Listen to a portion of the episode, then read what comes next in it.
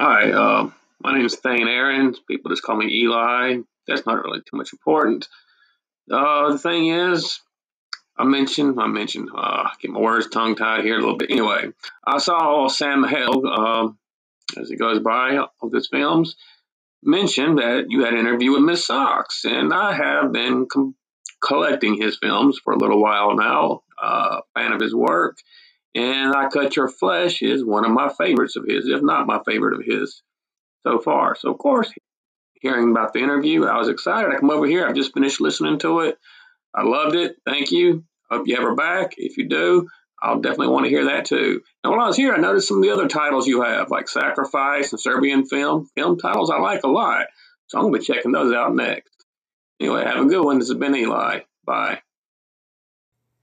Thank you so much to Eli for that voice message. I do greatly appreciate it. Don't forget, if you would like to be featured on a future podcast, you can always download the Anchor app free and leave a voice note, and I will feature it if you do wish so. But yeah, but Miss Socks is an amazing person as well as Sam Hell. I love the conversations that we had together, and I would definitely love to get her back on another podcast for sure. I will definitely keep everybody posted on my social media, which I will list at the end of this um, podcast. So, for those that may be new to my podcast, I'm Kirsty Nightmare, aka Kirsty McQueen, and I am the creator of the Too Extreme for Mainstream podcast. I did get permission, however, from Mr. Stephen Biro to use the name for this specific podcast. Now, my disclaimer my podcast and episodes do contain graphic information regarding sexual elements and violence. So, if you are under the age of 18, please do not proceed to listen on, so you have been warned. Now, Lucifer Valentine. Lucifer, Lucifer, Lucifer.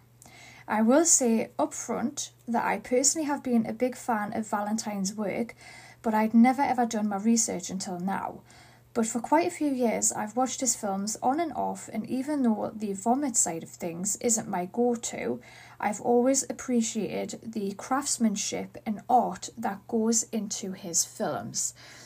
Now, I was actually thinking about rewatching The Perfect Child of Satan on a DVD because I have all of his DVDs. And I thought, you know what, I'm going to look up if there's any merch of this guy. And then I come across some very disturbing information online. Now, buckle up, grab a coffee, grab some snacks because this is going to be a kind of in depth episode relating to Lucifer Valentine. Enjoy. So, when it comes to Lucifer Valentine, everybody knows the persona Lucifer Valentine is a director in the too extreme for mainstream category with extreme films of the Vomit Gore Fetish, um, the Slaughtered Vomit Dolls series. Um, and his artwork on the front cover of his DVDs are very questionable, they're very childlike, but very dark at the same time. Um, I've seen all of the films, like I said, I've got all of his DVDs, and like I said, I do appreciate the craftsmanship that went into the films. However, um, I wrote a lot of notes down, I did my research and thorough research, and one post I did read was that his identity is very secret, although one video in particular did reveal his identity, apparently. Um, I'm not going to reveal that identity just in case it's not the same person um, you know, because I don't want to be liable for anything, and you know, even though it's it's public knowledge basically, um, I don't really want to go down that path myself with copyright or whatever. So anyway, so what I've overall read, and it all led back to his baby sister, is what he called her, Cinderella. Now, many people in the too extreme for mainstream fandom um, might love his movies, but they might not know that much what I've actually went into because I didn't know any of this. I heard about the sister thing and I didn't really know much in detail about this situation, but I did know about a baby sister called Cinderella quite a few years ago. But I didn't really look into the interviews or anything like that. But I'm going to go over as an overview of what he's basically said in an interview um, so relating to Cinderella Valentine, I'm just going to call her. Um, the whole Cinderella name is obviously not her real name, but I think personally, judging from what I've read and what I've seen so far, this name could be related to the band Cinderella, which was formed in 1983 in Philadelphia. Now, that's where I think he got that name from. It could have been the Disney film Cinderella, I have no idea. Uh, but it just seems very unlikely, being that Cinderella, the Disney film, and then looking at his movies, it just does not seem like there's a connection to that. So that's where my theory for that come from. Um, there's nothing about Cinderella Valentine online at all, and she's not yet to tell the tale, unfortunately, so I can't find anything about that. Um, apparently, Cinderella suffered with a deteriorative retina disorder, um, where she could only vaguely see shadows, according to him, and according to Lucifer Valentine. Um, now, I read this up. Um, this could be inherited from both parents, one parent, or it could come on by itself. So that is what I found out with that. Um, she apparently, Cinderella, was apparently diagnosed with ASD, which is Autism Spectrum Disorder. This means someone with ASD it's a neurological and development development um, disorder that affects how people interact with others, communicate, learn, and behave. This disorder can be diagnosed as early as two years old. So, my question there straight away with reading about this and what he said, why was this not diagnosed? That's my question. Why did they not seek her treatment? According to Lucifer Valentine, it's because his parents were too busy engrossed with their work that he had to actually look after her. Now, I'm going to come on later on and talk about why I think this is over exaggeration, but I could be wrong. Um, apparent, according to um, Lucifer Valentine, he attached a harness and leashed to her while in the yard so she wouldn't wander off or get hit by a car. Now, my question is, she apparently was the only one he would, uh, what, what she would respond to him, um, or to even acknowledge. So if that's the case, why did he have to attach this harness and leash and keep her at bay if she actually responded to him straight away and the only person that she would respond to? That is my question again. So why did he need to attach the collar and leash again if she responded to him? Um, she became completely dependent on him. He claimed she believed that she would marry Lucifer and have children. People with ASD can't actually think for themselves and it's extremely gifted or they need severe help in order to, for that to happen. So she wasn't in that frame of mind to think that sort of way. So for him to say that she had this disorder, ASD, and the fact that he says that she believed that they were going to get married and have children, this to me seems very unlikely. Um, but again, he did claim he has a dominant personality. So, could he have abused his sister in that kind of way? I have no idea. Now, I'm going to move on to the next one. I've got loads of notes here. Um, I'm just going to go through, like I said, what I've come up with, and we'll move on to the next part of the episode. So, we are now going to be talking about Ameara LaVey. Um, so, I think everybody knows about this. She was featured in a film apparently. Um, apparently that was her in the film. Like I said, I have seen the films and um, I have seen them quite a while ago. I do need to rewatch them at some point, um, but I'm not really fond of the vomit part of it. Um, so, but I, I will rewatch them at some point. But anyway, Ameara and Valentine entered into a 24 7 total power exchange relationship and an agreement which they agreed to, which is fine. However, Valentine was expressing absolutely nothing was off limits. Uh, that seemed a little bit concerning as everybody has limits. So to me, that is a red flag. And he said this openly himself in an interview. So that's not personal to him. Again, that sounds abusive to me. Um, it was all at his discretion, not Ameara's. And again, all more power seems to go towards him. Um, and again, everybody has limits, and for it to be to his dis- discretion, not Ameara's, was this consensual? You know, you've got all these questions in the back of your head. She's not here to tell the story, neither is Cinderella, so we can't really get that side of things. So I'm just taking off what I'm saying at face value here. Um, but my question is someone like Ameara turning up at her, at her partner's door in her position isn't really uncommon. Um, she turned to him for help. The entrant into a 24 7 power exchange relationship, however, if you haven't done it before, is highly unlikely. And that is because it goes from complete freedom to no freedom at all. You know, so it's very difficult for someone to give up that much control, in my personal experience, without a drop roll which didn't seem to be the case when it come to Ameara and Valentine. So, also someone with the amount of issues and drug and alcohol issues that Ameara had, that sort of relationship wouldn't happen. You as a dominant or a guide for someone else, and you act on your submissive's best interests at heart.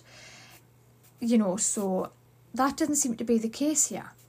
Um, you know, you as a dominant are not a god. You tell your submissive to seek help elsewhere. You are not a psychiatrist and you do not help people else, you know, like that in a relationship at all. If your submissive has issues with drug and alcohol, you tell them to seek help outside of the relationship. And then when they come back into the relationship after they've, you know, gone through what they have, then that's when you are a guide for them to help them the rest of the way, if that makes sense. But anyway, but that was Ameara. Now we are going to move on. Now, this is where we get into the nitty gritty of Lucifer Valentine. Um, the reason I stated on Facebook um, the whole thing of me saying why I su- why I still support Lucifer Valentine and my explanation as to why, and this is it right here. So, um, a Reddit post came out. Um, I can't remember the date now, but you'll be find it uh, claiming that Lucifer Valentine was involved with sexual abuse and child grooming, and loads of allegations against him, um, claiming, you know, he was very inappropriate in messages and stuff, and he got people to, you know, these underage girls to join these groups on Facebook and whatnot. I even read somewhere that the police were involved and they were letting him get away with it. Um, but yeah, but the original post came from a T on Twitter, and this T, this person only had screenshots of his interview talking about Cinderella. Um, people have come forward on there saying that they've heard about all the allegations and whatnot. Um, apparently, there's Facebook groups with all this inappropriate stuff on it that all these young children are on. Apparently, um, there's screenshots of people talking to them that's on certain videos and everything. I've seen some of the screenshots and there was nothing predatory in those messages that I've seen. Um now the reason I say I still support Lucifer Valentine is because there is not one piece of concrete evidence of him doing any of this. And that is not me supporting an apparent predator. That is me stating what I'm looking at at face value. Um, the reason I didn't want to talk about Lucifer Valentine in the future before this podcast was obviously because I wanted to do my research on this guy and I wanted to make sure I was not supporting a predator. So, from judging from my research, there's nothing concrete, and it all refers back to this one Twitter thread. Um, so nothing to me states that he's a predator. Um, the only thing that you can't talk about is his is his relationship with his younger sister Cinderella. But nobody knows how old she was. There is no evidence that she was underage or anything. He says baby sister, but in case you didn't know, um, in the lifestyle there's mummy and daddy figures uh, with grown adults acting as children. So, to me, all of this, what he said, could be just for shock value. That is my personal opinion right there. All of this about his sister was just for shock value. There's nowhere in the interviews or anywhere online that he said that his baby sister was underage. Um, so that is not concrete to me. Um, and the things that I've read about Lucifer, um, about what he's into and everything like that, believe it or not, there's a lot of people in the BDSM lifestyle that is into vomit, that is into shit, that does the stuff that he does. So to me, none of this is illegal. Um, as far as I'm concerned, um, he's innocent as of now. Um, and that is my personal opinion on that matter. Like I said, everything relates back to this Twitter thread. And there has been speculation that people know who this guy is. I'm not going to reveal it on this podcast uh, because I respect his identity. And to me, there's no concrete evidence. So I'm not going to re- release information on a guy that could be totally innocent. I'm not going to do that. Um, and I don't want people to go to Lucifer Valentine's pages or anything like that and cause havoc. That's not me. I don't promote that on this channel. So if you are the type of person to spam hate and everything it is towards people where you have not got concrete evidence, you can get the fuck off this podcast. So, what do I think of the whole Lucifer Valentine situation? I am, as a summary, I am going to continue to watch his films. Um, and until I physically see concrete evidence of this Facebook group, of these personal messages, of everything he supposedly have done, um, and it's not about protecting the victims at all in this case because, you know, why, in my personal opinion, if this was such a big thing and he is a, such a predator as they claim he is, and apparently the police are involved, I think that's very highly unlikely. I think all of this, because he has got a fandom that is pretty obsessed with him, he's admitted that. He said that his fans can go totally batshit crazy when it comes to him. So could this be a whole situation of they are that obsessed with him? They've said all this to gain popularity. Could it be that? I don't know. But from my personal point of view, that could be the case. Um, so like again, I am not taking anything as concrete evidence because I can't physically see anything.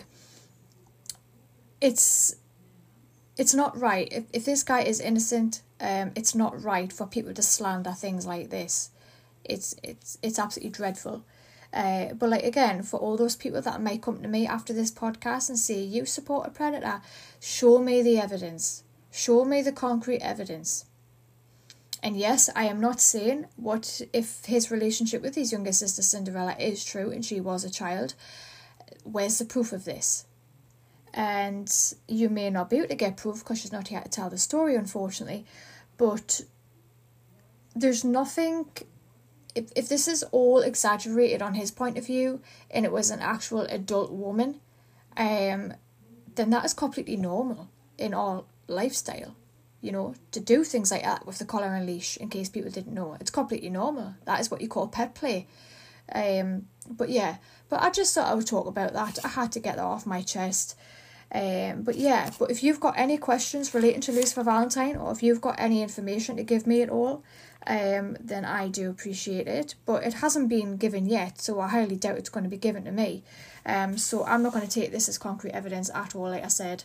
Um, I'm just going to forget all about that now, and until I physically see something hardcore, then that's when I'll I'll rethink my actions about watching these films. But until then, I'm still going to support Lucifer Valentine.